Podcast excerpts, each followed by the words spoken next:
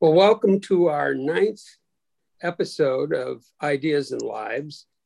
And uh, we're really thrilled today to have Tom Bewick, uh, a good friend, and he'll be our youngest guest on the program. Wow.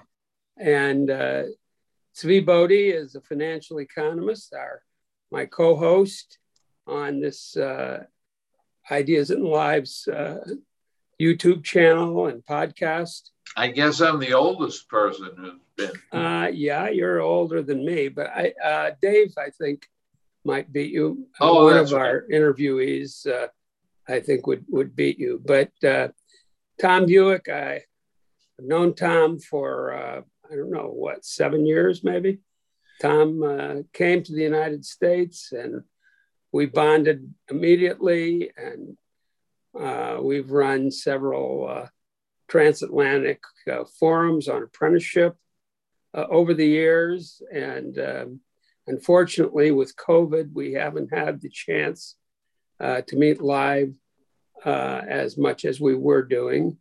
Uh, But uh, Tom is a, an extremely in- interesting fellow. Uh, he is CEO of the Federation of Awarding Bodies in the UK, and we'll get into that He's going to have Um, to explain what that is because he'll explain what that is. we Um, and have I'll it here in explain some other things for some of our American uh, watchers and listeners about the UK uh, system of O levels and GSCEs and all these levels. Um, and uh, but we are really interested in, as as the uh, label says, uh, the arc of Tom's life and career, uh, and his ideas moving forward and uh, how they've evolved. So, Tom, welcome. Thanks, Bob. It's great to see you, albeit two dimensional, and of course to meet Zvi as well for the first time um, via Zoom. And uh, look, you know, what I miss probably more than anything about not seeing you, Bob, is these long car journeys that we've been on in often various various parts of the world. You know, whether it's on the road from Tel Aviv to Jerusalem, we've had some great chats, or whether we've been up to Shakespeare's birthplace here in England, and we've talked about all sorts of things from apprenticeships to anti-Semitism and Jeremy Corbyn. I think was one conversation we had, um, or indeed the many times, and I miss it dearly uh, that I've been in the United States with you, with your colleagues, with friends at the Department of Labour, and across the US, talking about skills and apprenticeships. So. It's just fantastic to be able to meet you both and talk to you about uh, ideas and lives. I hope I can come up with something even half interesting as your life, Bob, for sure. Oh no, no, your life is extremely interesting. Well, you two, you two guys know each other too well. You're going to have Yes. yes. I think you're going to have gonna to have to, introduce uh, me ask to them as the real questions. this this is my opportunity to learn about the the world of uh, let's call it vocational education and apprenticeship. So, Tom, let's let's talk about how you got started, um, your early education. Um, you know, you had a little tough going there with, uh, you know, losing a parent and uh, not uh, having the easiest time growing up, but maybe there were some positives coming out of it. Yeah, I mean, I, look, I had quite an adverse childhood, like uh, so many people um, around the world, but I obviously took a lot from it. And uh, you know, growing up, I was born, by the way, in uh, if you if you had a map of Britain and you put a pin in the middle of England, that's very close to where I was born and, and grew up in a place called Coventry. It's uh, it's probably famous for two things, really. I mean, it's the equivalent of the Detroit of the motor industry, even today, actually, um, here in the UK. Uh, it makes the famous Jaguar uh, motor cars, has done over many, many uh, decades. Uh, initially, actually, it was the center of bicycle manufacture just after the first industrial revolution. And then, obviously, when the petrol combustion engine came along, they uh, upgraded uh, to cars. And not surprisingly, it's a place now that's the center of new battery technology uh, for motor vehicles as well. So I'm quite proud in that sense, you know, where I was born in English Midlands. Um, it's also kind of very famous as well for being one of the most bombed cities during Second World War, which is why it's not particularly a a pretty city to visit these days because the Luftwaffe managed to completely flatten it during World War II. So it's, uh, alas, sort of a, a city that's in the throes of modernism, but at the same time, still got a lot of that sort of post war brutalist uh, architecture. But my mother, I, I, you know, died of a heart attack. I was quite uh, a young age. Uh, I was in the care of my father for a, a couple of years. Um, let's just say, you know, he had rather too fond a relationship with gambling and with the booze, which kind of made him a not very uh, attendant father. And it was only a matter of time, really, before I found myself in local authority care and being brought up by foster parents. Had what, lots of. What, you know, what was your father's uh, occupation? Did he have an occupation? Well, you know, uh, we have this very peculiar thing in this country. Um, uh, it's called the Registrar General Scale, and it's actually a, a, classification of class that sociologists use. So we have a, mm. and it's a classification of one to um, one to five. So when you look at my birth certificate, actually, it says father's occupation. It actually um, has the words uh, refuse attendant. In other words, my father had probably one of the sort of you know lowest paid, lowest skilled jobs. But then uh, next to it, it it actually says um, Registrar General uh, five, a classification five, which means in terms of this social class scale, uh, my father was at the bottom of the scale. And what's interesting now, when I look at my my own children's um, birth certificates, is of course they still do. I'm CEO. Now? I've been director of companies for most of my adult life, and it says Registrar General's classification one. So, from a British sociological social ah. mobility story, in one generation, I've gone from being classified as five to one in terms of the classification wow. scale that sociologists use in this country to right, measure right. Um, intergenerational social mobility, which is right probably one of the reasons why that's an area I'm so passionate about and got some quite strong views about, which is something I'd like to talk to you about. And that's that's very interesting. I mean, the English are have always been, at least in the last few hundred years, very class conscious. And I didn't realize they had a numerical scale.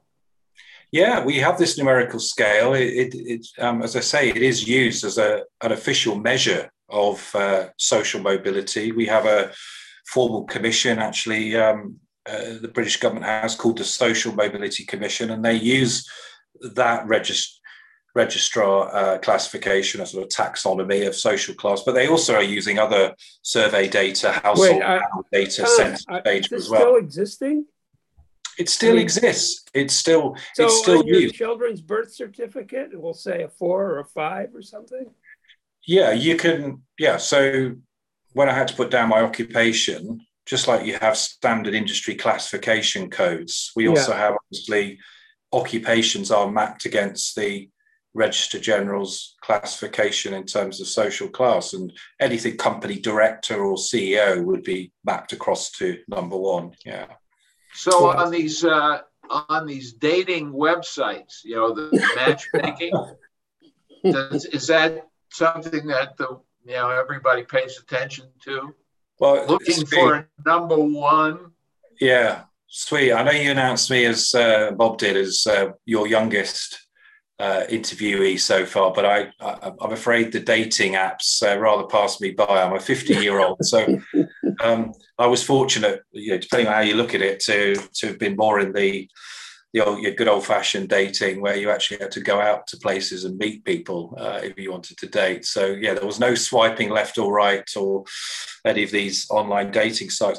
Well, I, am you know I'm I'm sure these sorts of classifications will be used by the dating agencies, but I think you know on a serious point, um, both of you. I mean, why I think it's and you actually alluded to this, uh, you know, about Britain's almost immovable class system which of course goes, you know, in many ways actually back to the Norman conquest. And I could, I don't want to sure. go down too much of a, a rabbit hole, but if you think about this great date in British history and English history in particular, 1066, it was a conquest not just of uh, warring European nobilities, you know, one on uh, the French side of the Channel in Normandy and the remnants of the Anglo-Saxon kingdoms here in Britain, but actually was for 300 years a takeover of language and culture. You know, the language of the nobility, the language of the hierarchy, the, the, the language of the elites was was Norman French for 300 years. So the class system in many ways falls out of a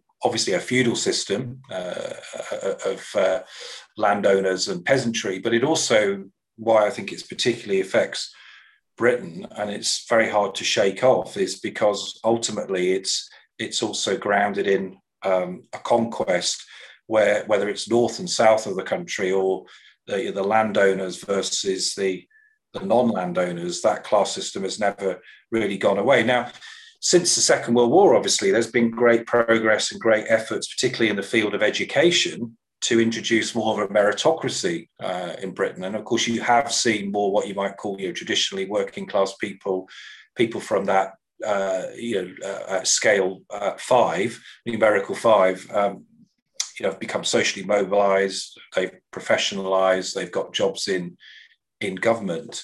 Um, but we have, you know, it, the way I look at it is we've kind of replaced a very crude social class system, which was governed very much by even your accent, your dialect, where you lived in the country, your relationship to land ownership. I think, on the whole, that kind of crude social class system has been replaced by more of a meritocracy. But that meritocracy itself has not really resulted in uh, you know, rapid intergenerational social mobility on the scale that it has in the United States, where there is still this remnants, this ideal, isn't there, of the American dream that you can be, you know, from very, very poor surroundings and get to the very top of companies, the very top well, of public in, in America, everyone is middle class. yeah, and but uh, um, yeah, you know, there are uh, there are disputes about how how mobile we really are. Um, but I'd like to come back uh, to you, Tom, and uh, we'll relate it to what you just talked about, and that is um, getting into your uh, college uh, period and uh, the fact that uh, one other element of the class system and, and, and leadership system in the UK is uh, uh, an education at Oxford or Cambridge um, seems to be a very high uh, correlation between that and, say, people in the parliament and uh, in other areas. I don't know whether that's still true. No. how, how well, did that affect you that you were not? What did you do? And how did it affect you that you were not a uh, part of the Oxbridge uh, system. Well, it's quite a bit to unpack there, Bob. But let's. Um, I mean, I, and in some ways, I was alluding to it when I talked about, you know, there has been a breakdown of a crude social class system in Britain, but I do think it has been replaced by what you know some writers and commentators have called the almost the Brahmin Oxbridge caste system. You know, so if you think about India, which has a very rigid caste system, um, what we've got when you, you particularly look access uh, look at access to top jobs in Britain, you know, to what some might call elitist occupations in the judiciary, in the military, members of parliament. Um, and I would encourage actually your watchers, if they want to sort of really look into the detail around this, to actually uh, Google uh, a report called um, Elitist Britain, which was actually commissioned by the government. It was commissioned by the Social Mobility commission, but it was undertaken by a, uh, a think tank called the Sutton Trust. This is a particular non-profit that looks at uh, social mobility.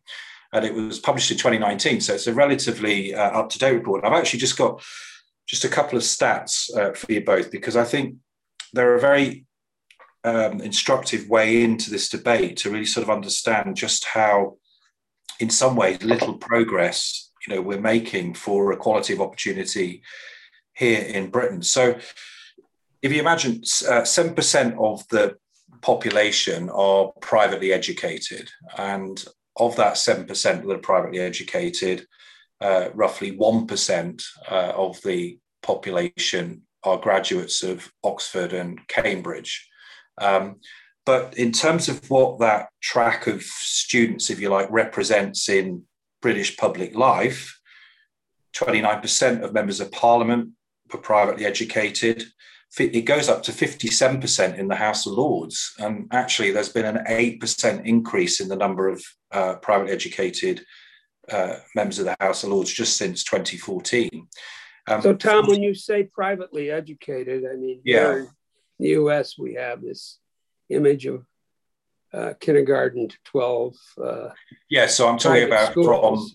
from, yeah, so I'm talking. Is that what you're talking about? Yeah, I'm talking about just the phase of what you might call compulsory education. Mm-hmm. Um, 7% of the population are educated yeah. uh, in private school.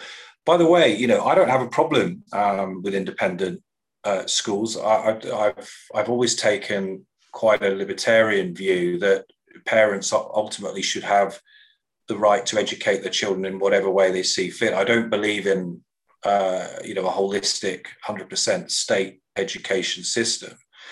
But what I do have a real problem with is is is this link, this very unhealthy link between the fact that we've got a very small proportion of the population that are privately educated in the compulsory system.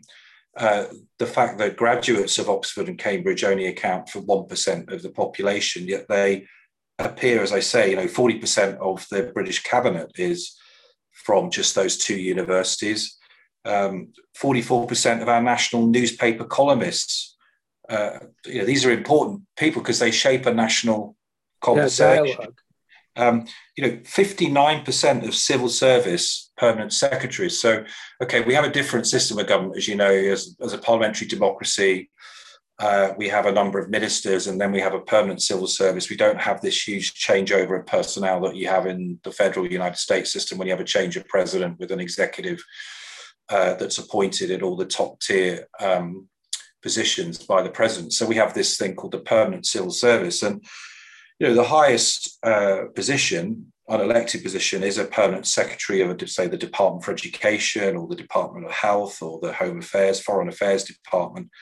Nearly 60% of those permanent secretaries went to Oxbridge. So you start to see how 1% of the educated population is accounting for 60% of the permanent government wow. country. So it's a yeah, very, very small. it's very, very level um, small gene pool. And by the way, Bob, as you know, I mean, I failed my qualifications at school um, in the compulsory phase, and you know, via working in a supermarket, I came back to night school. And but even I'm considered to have gone to an elite university. I mean, I went to the University of Bath. It's in the top five universities uh, in the country after Oxford, Cambridge, University College London, the London School of Economics, and then uh, you know the University of Bath is next. And so, you know, even I would be considered to have gone to an elitist uh, university when you look at you know the graduation routes. Uh, well, at least you know, in a prior generation in the United States, City College and Brooklyn College in New York City uh, were responsible for an inordinate amount, at least of uh, of intellectuals, of scientists. I think Kenneth Arrow. Sure, uh, and, and, and, a whole number of them. Yeah, and again, I, I, mean, look, you know, when you look at the top 10 universities in the world, according to the global rankings, uh, five of them are from the United States. Obviously, they include MIT, Harvard, Stanford yeah. University, University of California. Um, and they include four British universities Oxford, Cambridge, uh, I think it's University College London, and uh, Imperial College London.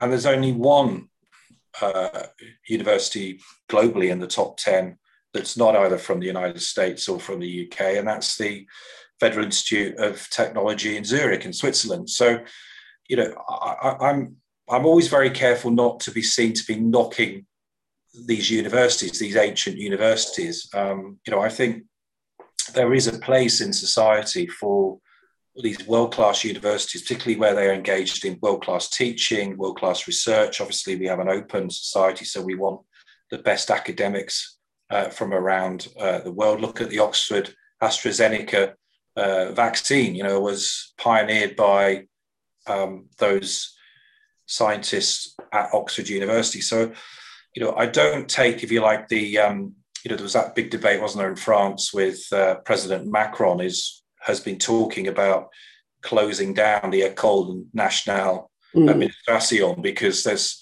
again, France has a very similar challenge where when you look at the governance of the country and you look at where the talent has been drawn from, it's it, it's it's a very very small gene pool.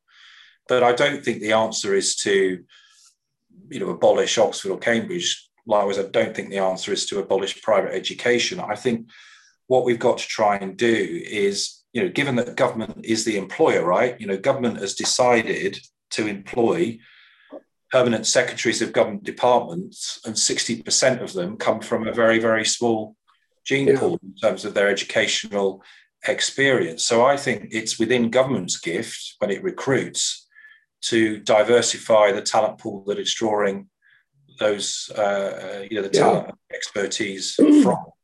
Is how well, I feel. The, but you Tom, talk about you, you talk about the uh, higher education, but uh, the you're saying it's also at the level of compulsory, in other words, K through 12, I assume. Yeah, so yeah, so K through 12, we have 93% of the population under the age of 18 is educated by the state. They're in they're in publicly funded institutions, uh, and obviously there's a debate about how good those institutions are and depending on where you live and you know we have different types of uh, uh, schools. Uh, there's quite a bit of diversity in terms of publicly funded schools. Uh, but then we also have 7% of the population where parents have decided themselves to be fair to those parents. I mean by the way it's why i'm not really anti private school i'm not anti independent school because after all you know they've paid their taxes once. They've decided to in effect pay twice to uh, pay for their offspring to go to these what are very confusingly, uh, I know to an American audience, sometimes yeah, called public, public they're called public schools, and of course they're not public in the sense of publicly funded at all. They're privately funded. That's why I'm using, just to be clear on this call, using the language of these. You know, the seven percent of the population are privately educated, but when you see that seven percent, then dis- disproportionately then represented uh, in the military top uh, positions in the judiciary, where 7%, uh, 70% of judges uh, have come from that 7% privately educated pool. I mean, it's a great marketing signal, isn't it, to the parents that yeah. have paid for because they know, you know, I mean, they know what they're buying, right? They know that if they buy a well, privileged education, a privileged institution, they're going to they're going to set their offspring up for a very a very privileged life. But what's the mechanism?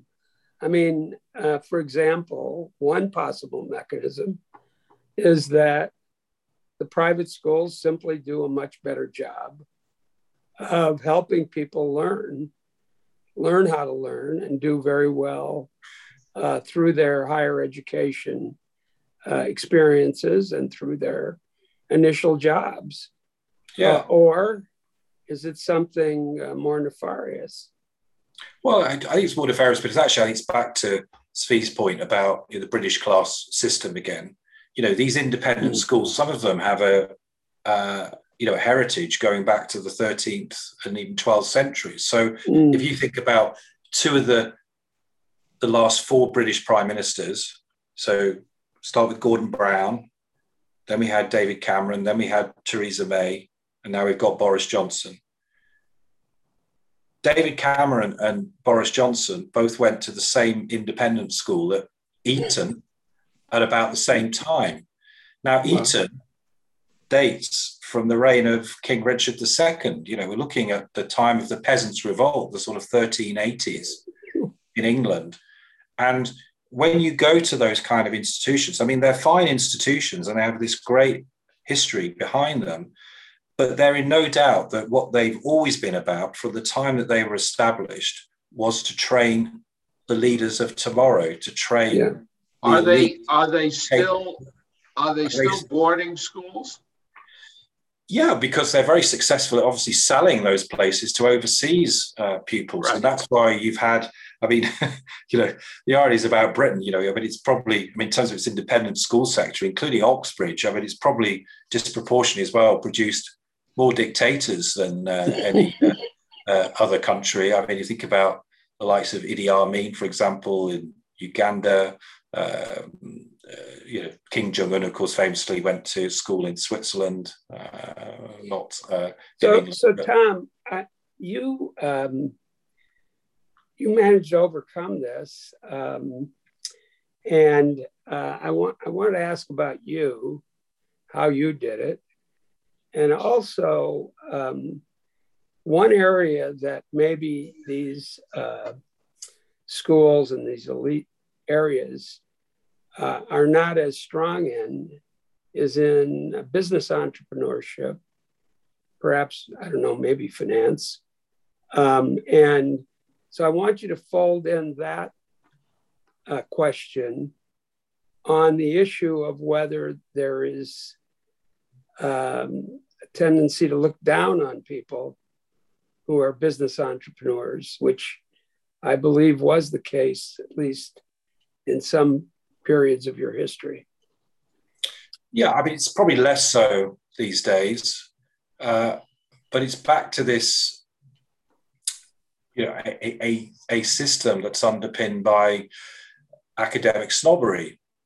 So it's not just the fact that we've got a system that often looks down on people who work in business or entrepreneurs. It has a, a particular unlike you know I've experienced in the US, for example, where you can meet entrepreneurs who will celebrate their business failures as much as their business successes. Here, it's there's still a stigma attached to business failure, even if you've gone on to succeed. Uh, so there's a different sort of cultural um, dynamic. But you know, I, I think the British commentator and sociologist David Goodhart summed this up very well in his most recent book called Head, Hand, and Heart where you know he looks at the the whole issue of you know, the massive increase in university participation. Fifty percent of under thirty year olds now go to university in Britain. But you know the way he kind of describes it is, we just you know we just haven't valued those people who make their living using their hands in the caring professions, using their hearts, uh, and we've kind of become obsessed with what he calls the cognitive class. You know, the, this kind of, um, I mean, in a sense, this is a move on from the Registrar General scale of class, very rigid structures I was talking about at the start of this interview. And you know, he's dividing the world into this notion of we're valuing the skills and aptitudes of people who use their brains to earn a living, uh, you know, the knowledge workers, and what we're neglecting is what I've called the know-how workers. You know, in my writing in the past. Yeah. So in other words, we've privileged the you know the knowledge economy instead of the know-how economy. When in fact, actually, that's a false choice. We need to value people and occupations that come together to create a civilized society that delivers the important skill around know-how and application of knowledge, and also abstract knowledge, which in my view is good in itself. You know, we don't have to have a kind of a, a again a false argument, uh, a utilitarian argument that you know, the only purpose of university is to produce people for the labour market. I mean, we have politicians now standing up and saying, "Oh, we've got to reform our universities because they're not delivering people who who, who have um, employability skills." Well, obviously, in a mass higher education system, you don't want tens of thousands of graduates coming out that are completely unemployable but equally, you know, I do want, you know, coming back to the Oxbridge uh, discussion, I do want a young person who's absolutely fascinated with the period of the Plantagenet British history or the Anglo Saxons yeah. or medieval art or the Renaissance period. I want them to feel they can go to a top university and just study that for its own sake because we need those people in our society as well. So, um, you know, we've reached a point, I think. I mean, it's what David Goodhart calls peak head you know, we've kind of reached this tipping point now, I think, in public policy discourse and in educational policy discourse, where we're looking at a rebalancing of policy, a rebalancing of investment, and a rebalancing of attention, I think, away from just an obsession of, of, of, of mass higher education and saying, why aren't we valuing more the skills of those people right. who want to pursue other other routes right. other than just via university? So, Tom, I, I, you know, we're moving. Uh, Sorry, if I'm talking too much, Bob, so no, just no, no, tell me to shut it's up. Wonderful, it's wonderful, but I did want to get into some other some other topics. Um, sure. Uh, the two that, uh, well, the three that come to mind are uh, your starting your work in the Blair administration, your elected role in um, in Brighton Hove, and your involvement in the uh, Brexit movement. So yeah. let's let's take those in turn. That's quite a long arc of history. That's about that, 20, that is. That's, that's, about twenty years, I think. Yeah. and I and I still don't. I, I don't want to let this other one uh, go without uh, sort of completing the picture of how does one uh, get vocational education in in the UK. Today. So, yeah, um, today it's it's via the apprenticeship route, and you know, Bob and I have had many conversations over the years. He's studied the English system; he probably knows as much about it as I do from a an academic point of view about the journey uh, in England um, in terms of the expansion uh, of apprenticeships. But it is a you, know, you have a very kind of well trodden path for 50% of the population, which is coming out of key stage or year 12, uh, getting A levels, advanced levels here in England, and then that's the passport to university. The other 50% have a, a myriad of opportunities. Apprenticeship is one of them. Going straight into a job without any further training is obviously another option, although very few 16 to 24 year olds manage that these days. The, the, the, the youth aspect of, I think, Western labour markets has changed massively. Uh, most people are joining the labour market in a serious way in their early 20s these days, which is very, um, you know, stark contrast to Switzerland, for example, where two thirds of under 24 year olds are doing the apprenticeship, they're doing the, uh, the learning and earning route. But Bob, coming back to your kind of uh, 20 year arc of history in terms of my personal biography, I mean, it, so, you know, at the age of 24,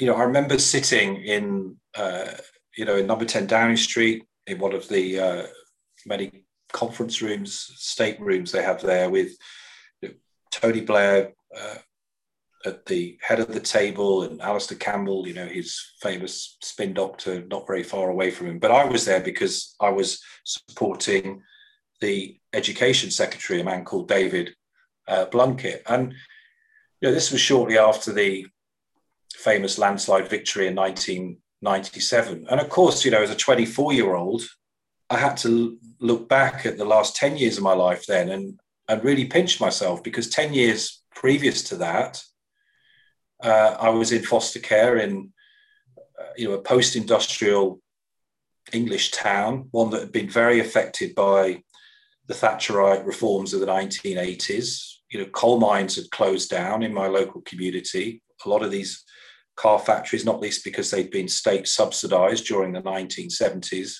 were also closed down. A lot of manufacturing was going off to then the emerging China. So, you know, the economic context of the world in which I grew up in was quite harsh, not, not, not just for me as an individual, but actually for a lot of people who were grown up in my uh, community as part of that sort of Thatcher revolution, that sort of rebalancing of the British economy away from its traditional industries and manufacturing towards starting that journey towards more of a service based economy.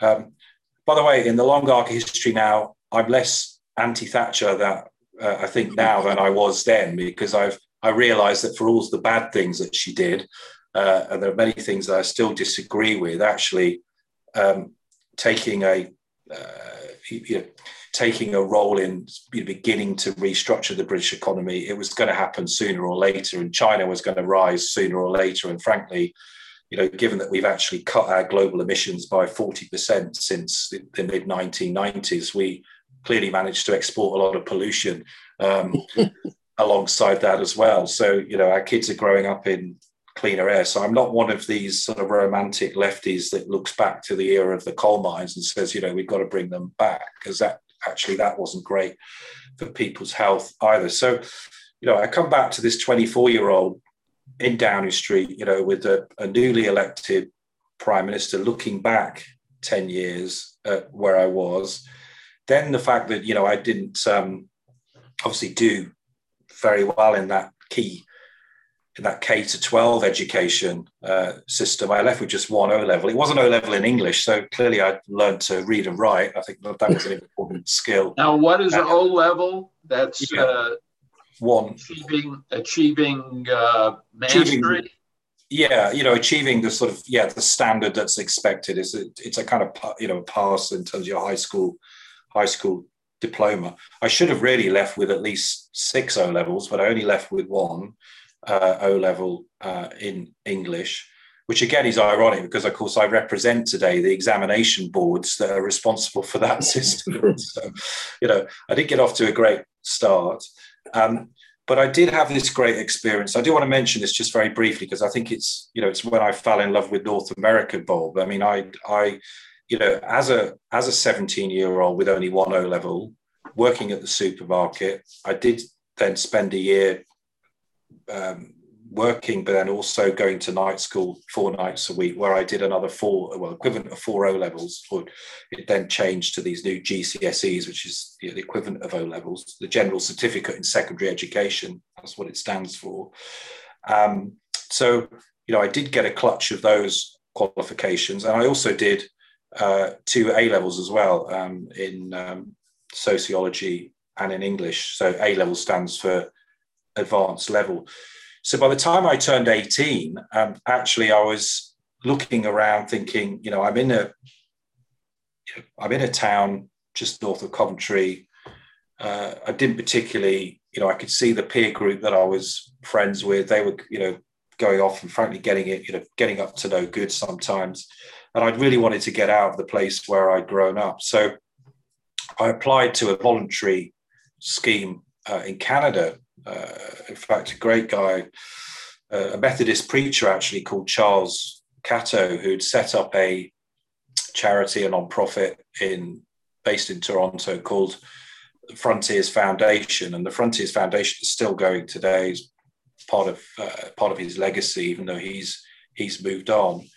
Uh, is um, you know it was a, a charity, a non-profit that essentially worked in what we would now call uh, Indigenous First Peoples reservations. Uh, so I was dispatched out to Northern Alberta to work on a community project. And, and really, that was the big sort of awakening uh, for me because I realized that actually, I mean, look, you know, I have this phrase now about my educational failure, and Zvi might like this one, and, and that is you know, I say that schooling killed off my desire to learn. You know, the process of schooling. You know, what I've Ivan Illich famously referred to as deschooling society. Right. So I make a distinction between schooling, and then I go on to say, but education transformed my life. Right. So it's why I'm so passionate about education because I value what education can do for societies. And indeed, I absolutely, you know, agree with what H.G. Wells the you know, author of War of the Worlds famously said. He was also a Labour candidate, by the way, during the a Labour Party candidate during the um, 1945 general election in in Britain. Uh, but H.G. Wells said that uh, you know civilization was a race between education and catastrophe, right? So, you know, for me, I you know I really really value the importance of education and education for its own sake, not just you know education for the world of work, although that's really important as well in terms of good technical and vocational education. So back to the 24 year old, you know, I had to pinch myself when I was sitting there in number 10 Downing Street, you know, with a newly elected prime minister, thinking about that that journey, not just the personal journey for me, but also for the country, because the whole reason why Tony Blair was elected and why he won a landslide was because you know, New Labour was a project that was about trying to reconcile aspects of the Thatcherite revolution, you know, the acceptance of in large um, swathes market, of market forces, the market market forces, the use of sort of quasi markets in the public services. But it was also this sort of concept of social justice, where actually, you know, um, challenging kind of previous conservative doctrine where they seem to be more than happy to sort of spend and borrow money on the bills of what we called economic and social failure, when actually what the Blairite agenda was about was to say, well, these are two sides of the same coin, right? We need a dynamic market economy. We need you know, business people, entrepreneurs. We need people paying their taxes because ultimately it's those taxes that pay for the public goods and for the public services that we want to see. Um, and you know that's that was the sweet spot. I mean, I call that now actually, you know, I think that's the radical centre of British politics. Uh, it's why I would describe myself these days. You know, I'm not, you know, I, I, don't consider myself, I never have actually, a sort of a socialist. I consider, you know, myself a radical centrist. You know, I'm in that sort of tradition, and not liberal either, because I, you know, I think that's a different kind of centrism. Um, but it is a a an acceptance that you know the market has a place uh, in society, uh, as indeed does the state. There is such, you know, because Margaret Thatcher famously said, didn't she, in the 1980s, there's no such thing as society, there's only individuals and their families.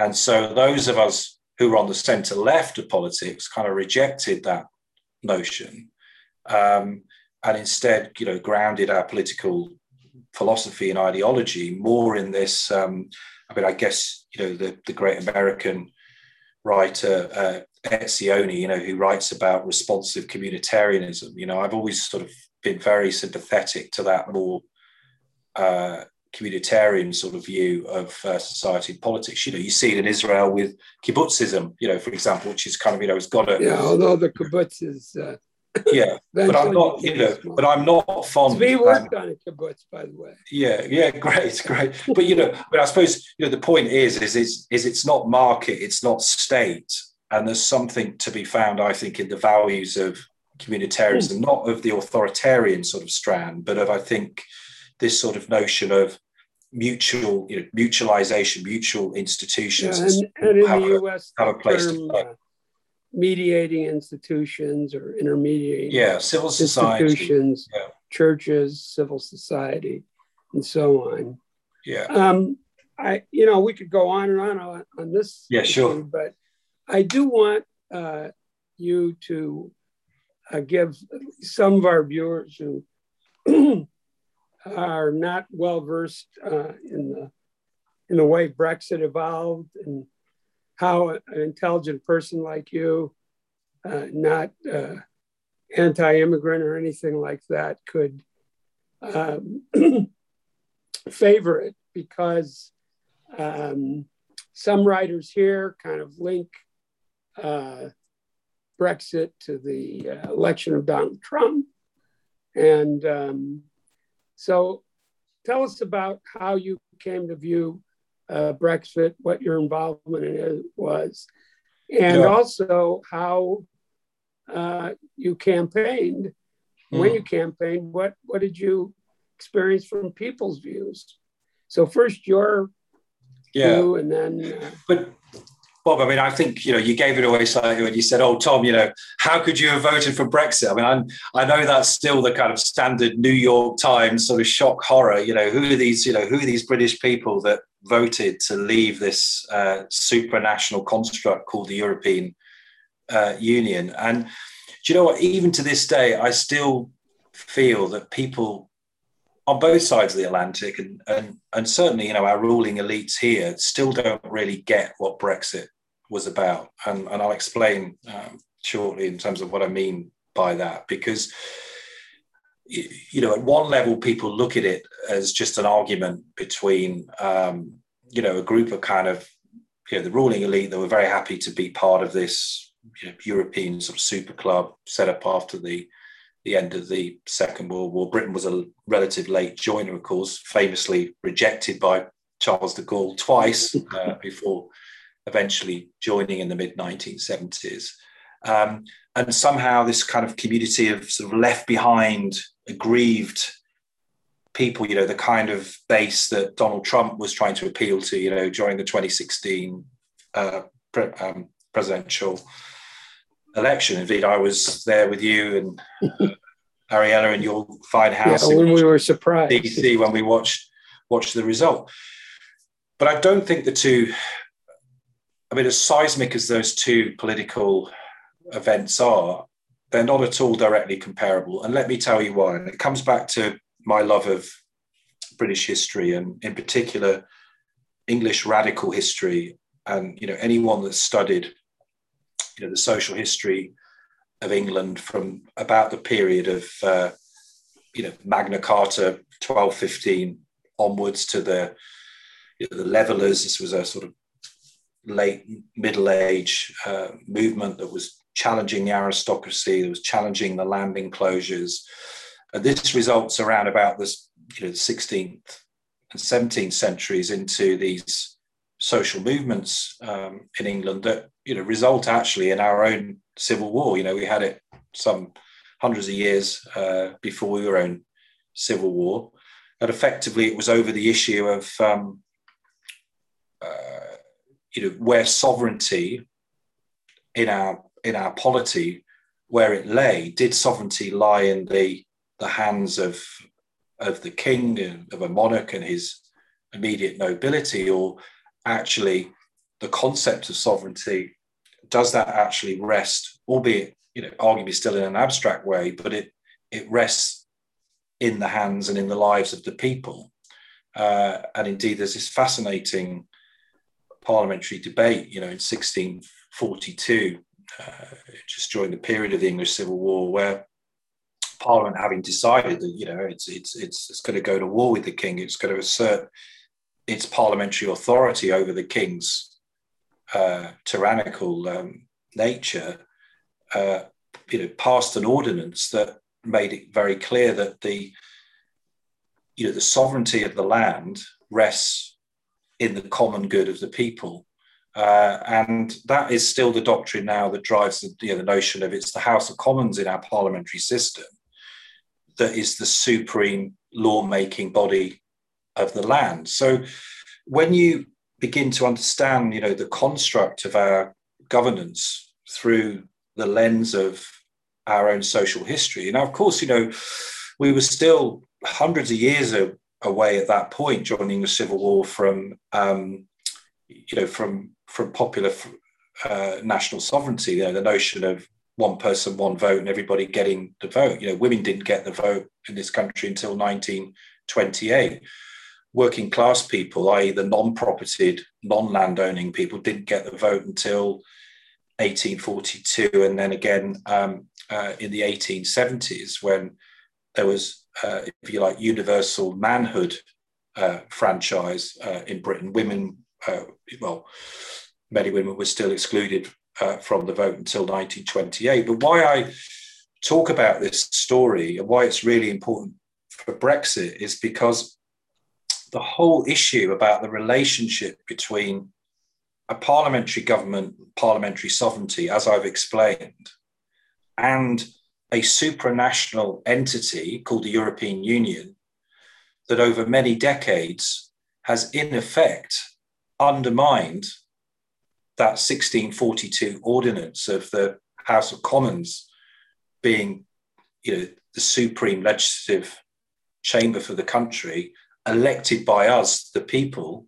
Therefore, they are exercising the power that, that, that we give to them every five years on our behalf and then at the time of the general election and the parliament is dissolved, in our constitution, in effect, although it's an unwritten constitution, but it's there in the ordinances, sovereignty returns back to the people, and then the people decide who they want to be their representatives in the parliamentary government. So the whole point about Brexit is this irreconcilable notion of accountable government and unaccountable elites and unaccountable governments. So, so but but Brussels let's was, say let's say evolution wise, I mean, what what happened was people really thought of it as first a trade.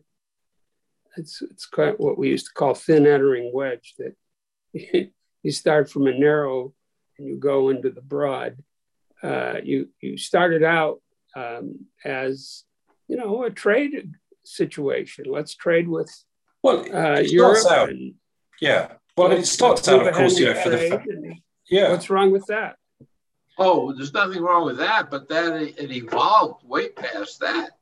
Right. Yeah, I mean, yeah. So I mean, it it yeah, it starts off. I mean, actually, um, and I've I mean, as you know, Bob, I've got a master's degree in European public policy, and I think that was the other thing that shocked a lot of people. You know, how could this very well educated person who's actually you know done a Erasmus master's program, you know, studied at the University of Copenhagen, studied at the University of Ljubljana uh, uh, uh, uh in Slovenia, you know, could hold these very trenchant views. But it was to do with the fact that you know working class history in this country has always been about that those who make the laws of the land we need to be able to get rid of them i mean that has been the whole kind of you know working class struggle for parliamentary democracy um, in britain so which is interesting because actually when you look at the labour party in the 1970s the labour party its official policy was and uh, to actually be against the European Economic Community.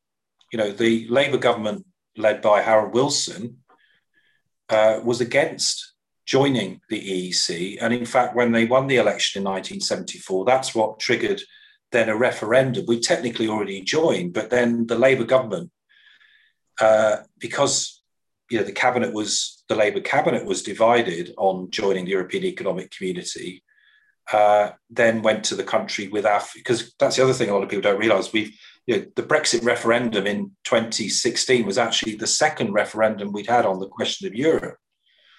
But the 1975 referendum, and I was only four years old at the time, so you imagine I didn't participate in that particular democratic plebiscite. Um, and you know, Zvi, I think you've touched on it in terms of the you know the trading clubs. So there were those, you know, and again, you've got to look at it in the context of where Britain was at the time in terms of its economy. You know, we were literally at that point just a couple of years off from a international monetary fund loan. You know, the the country was was virtually bankrupt. There was a lot of industrial strife. So for the proponents of the EEC, the European Economic Community, the common market, it was sold to the British people in that 1975 referendum as this will make you richer. This will make the country richer. There'll be more jobs. There'll be more trade opportunities. And of course, you know, who would disagree with that? And actually, I mean, I make the joke about it being four years old in 1975. I think if I was had been 44 years old in 1975, I think I would have voted to join. Uh, yeah, everybody was in favor European of that. Economic Community. Yeah.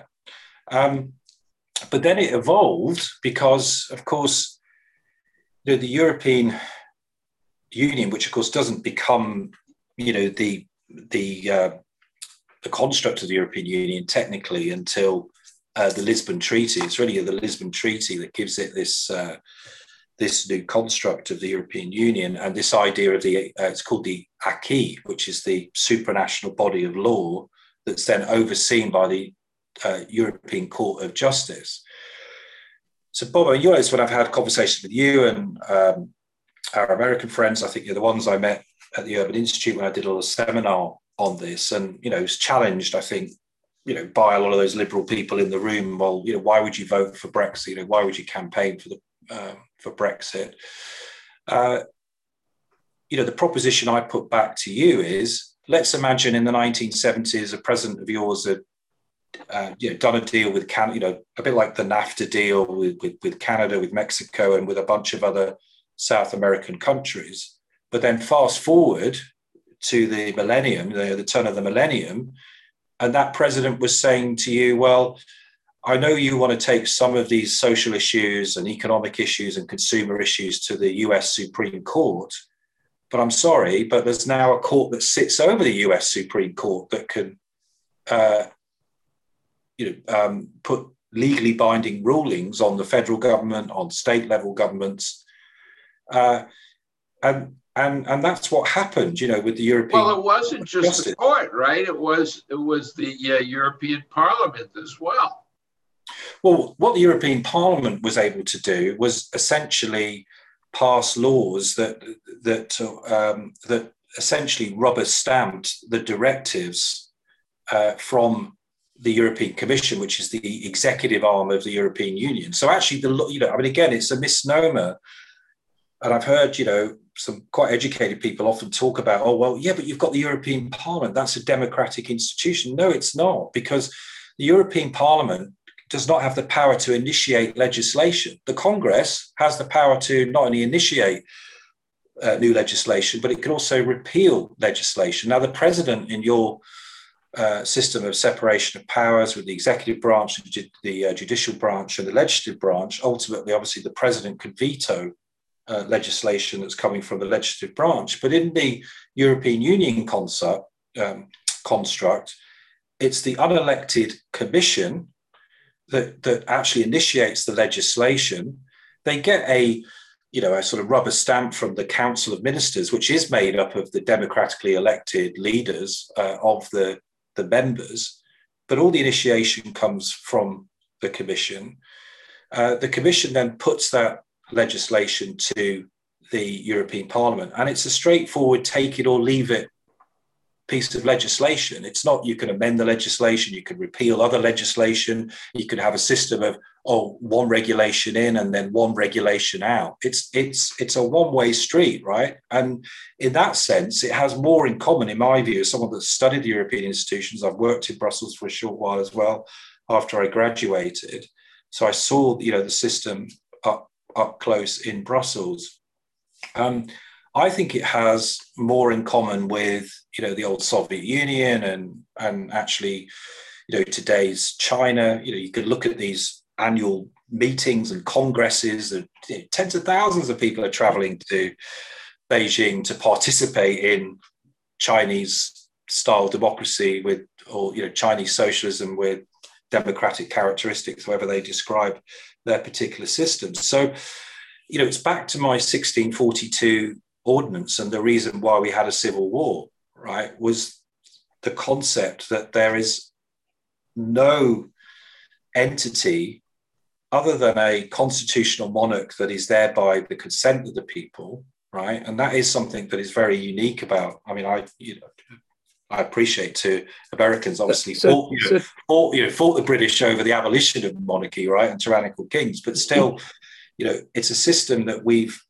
evolved over a thousand years where we accommodate a unelected head of state, but we have you know, the supremacy and the sovereignty is in the House of Commons, right? Is in the, the hands of ordinary people. That is the supreme legislative. So, so, so Tom, let, let, me ask you. Let, let me ask you. Did uh, so? Um, how do you think it's worked out?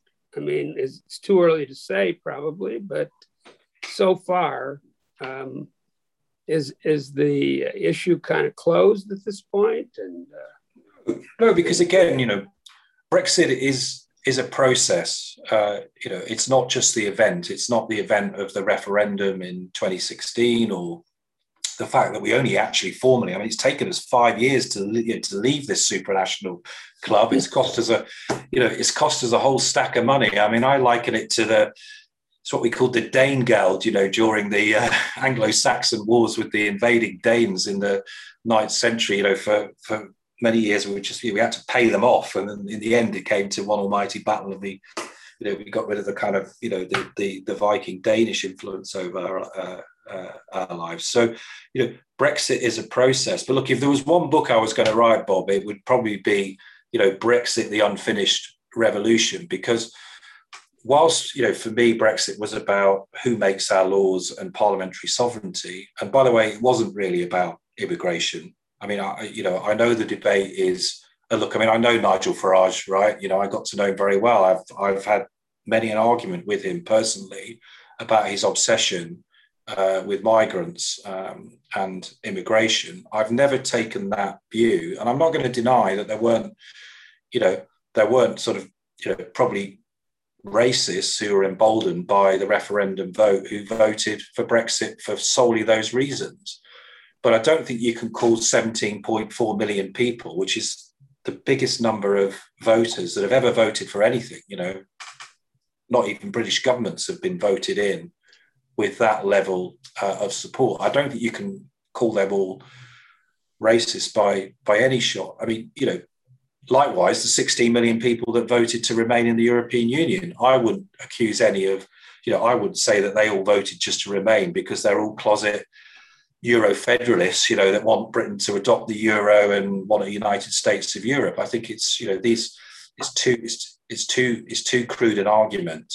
Um, so it is a process, and you know, given that something like sixty percent of our laws up until last year were being written in Brussels, it's going to take some time, right, as we adjust to this new reality where all of a sudden we're making laws where we don't have to refer to the European Court of Justice or or to uh, you know the technocrats. Well, what, what, about in Brussels? let me just give you two two very um, very kind of practical examples uh, of actually where Brexit's made a difference already. So the vaccine rollout, right?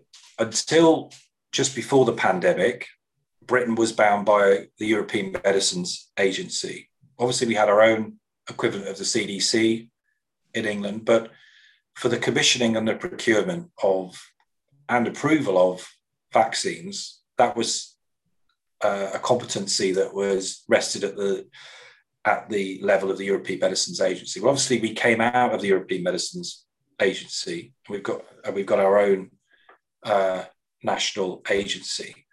So when you look at Britain's successful, which is up there with the likes of Israel, for example, in terms of our vaccine rollout program, the reason why that was it, it, why we were as fast as we were with it, you know, we were more agile than our other European neighbours, EU neighbours, was because we weren't arguing over the procurement process between 27 member states. We were only you know, procuring the vaccines from the various suppliers ourselves. We were also able to get round, because we're no longer members of the European Union, their uh, pretty neoliberal state aid rules that's you know enabled us, for example, to put public investment into those clinical trials in ways that we wouldn't have been able to when we were members of the European Union. So there are very practical way. You know, we've been able to, for example, abolish value-added tax. This is a goods and sales tax on women's san- sanitary products. Under the European Union, you had to have a minimum five percent tax on women's sanitary products. You know, we're able now to set up free ports around the United Kingdom. So these are uh, special economic zones in our coastal areas that we were prevented from doing when we were members of the European Union. So it's parallel in many ways to what we have in the United States between the state governments and, and their freedom to act versus the national government. And it, it, it's quite interesting that, you know, the, the whole issue of how different states dealt with the uh, COVID crisis. Uh, Trump took the position that the federal government has no role to play, and it was entirely well, up to the states. I wouldn't say that. He did. He did play a big role. well, role. vaccine. He did play a big role. In, Just uh, vaccine. Uh, spending the money early on to to support the vaccine. Yeah. Um, let's let's close um, by talking a little more about you, Tom, and uh, uh, now that you've uh, you're still operating as the uh, CEO of the Federation of Awarding Bodies um, and uh, getting back into media that apparently you were well, involved we, we with as a to, kid.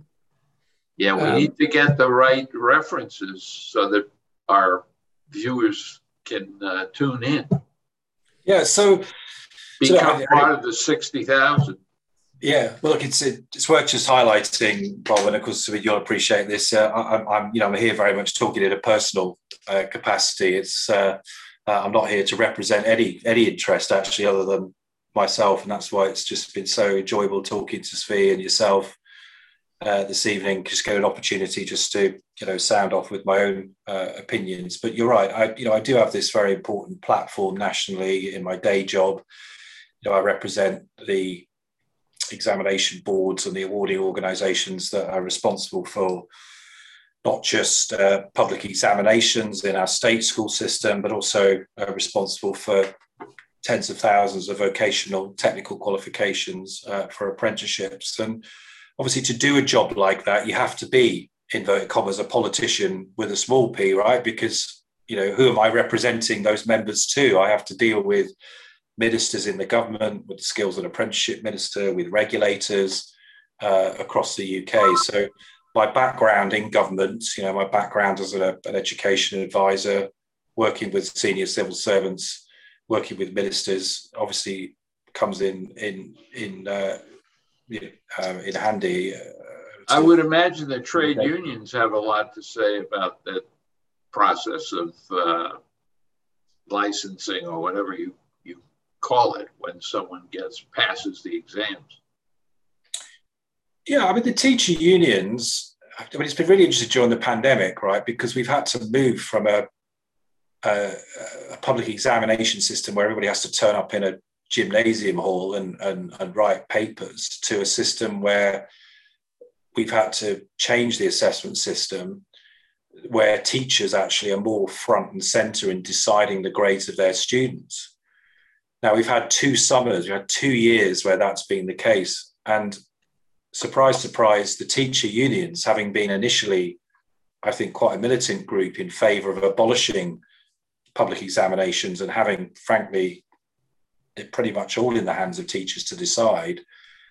I think they've had so much grief having to do it. You know, it's pushed a whole new set of responsibilities onto the shoulders of teachers and also accountability in a way that now, you know, they're dealing with sharp elbowed, the so-called tiger mums, I think you would call them in the US, that want the best for their particular son or daughter. And, you know, uh, they're going to the teacher, they're going to the head of year saying, what's going on here with my Charles's mathematics grades or geography uh, grades. So actually, the, the teacher unions, I think, are looking forward to getting back to some semblance of normality where actually these examinations are taken out of the hands of teachers and they're independently marked and they're independently assessed.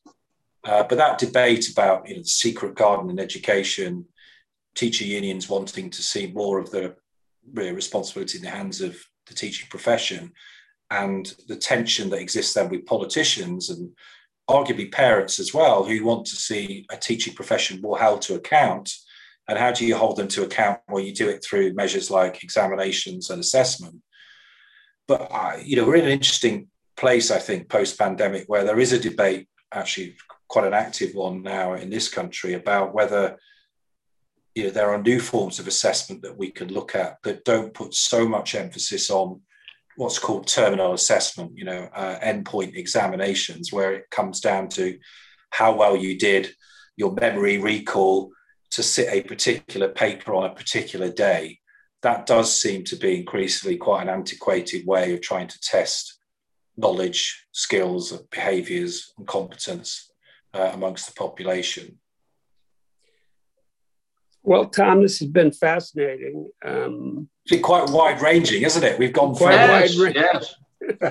uh, I think uh, we we could certainly go on. Maybe we'll have you as uh, another oh, guest. Uh, we'll have you back when you're prime minister.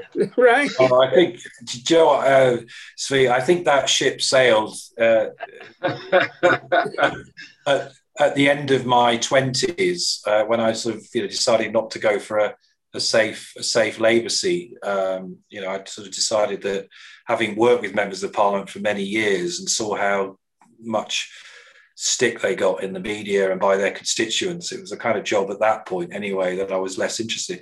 When I ran for Parliament, you know, two years ago uh, as the Brexit Party candidate, I mean that was a great experience, but it I, I think it brought a at that point it did bring the curtains down on my any future sort of pretensions to.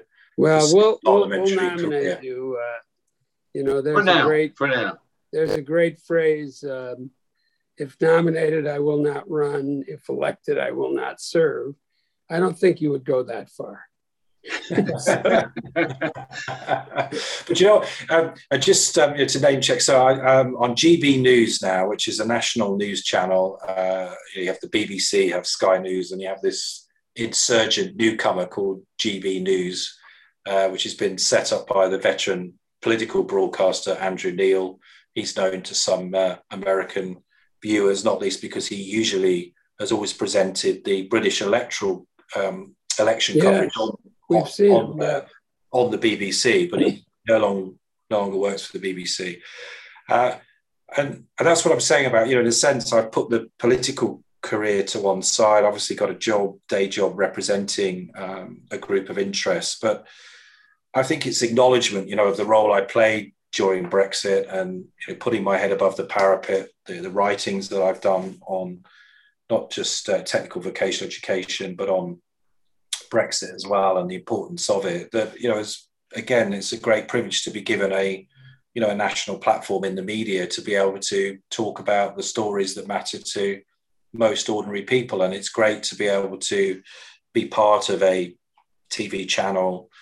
You know, it's had a billion views in the last 10 weeks. It's actually getting audience figures that are better than the BBC News channel now and better than Sky News. Wow. How do Because, people get on? How do people get on that channel from the US, let's say? well, it's on YouTube. So it's it's not behind any paywall or uh, uh, any particular cyber virus. So Okay. yeah, yeah, if you just look up GB News on uh, YouTube, you can access it that way. And I'm always on the uh, Monday night show, although I'm going to be swapped to um, Tuesday next week because we've got a public holiday on Monday. It's our last bank holiday of the year, last public holiday of the year. So um, uh, yeah, I'll be on the show again next Tuesday. Well, Tom, Well, we'll, uh, we'll have to have that information at our website. right. Yeah, yeah. Tom, it's been uh, wonderful as it always is when we have a chance to chat. And I'm glad that uh, the wisdom that you provide uh, when we talk directly uh, now is going out to uh, our, our uh, whole podcast and YouTube channel as well. Yeah. So Well, it's great. that- Cheerio. Yeah, Well, it's great to see you both. Zvi has a uh, the way we uh, finish our programs. Go on what then. do you say, Zvi? We say sei gesund, which is for the Which for non-Yiddish listeners, which means uh, be well. right? Really, goodbye. Yeah, Uh, so, uh, Zyger Zut. That's it. Zygazin.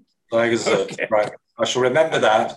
And Zvi, I'm looking forward to catching up with you in person when I do eventually make it across. Oh, yes. I, Really that'd be great. And um, All right. Bob, you know, thoughts and best wishes to you and everybody at uh, the Lerman household in Washington, D.C. All right, thanks. Take Thanks care. very much. Bye.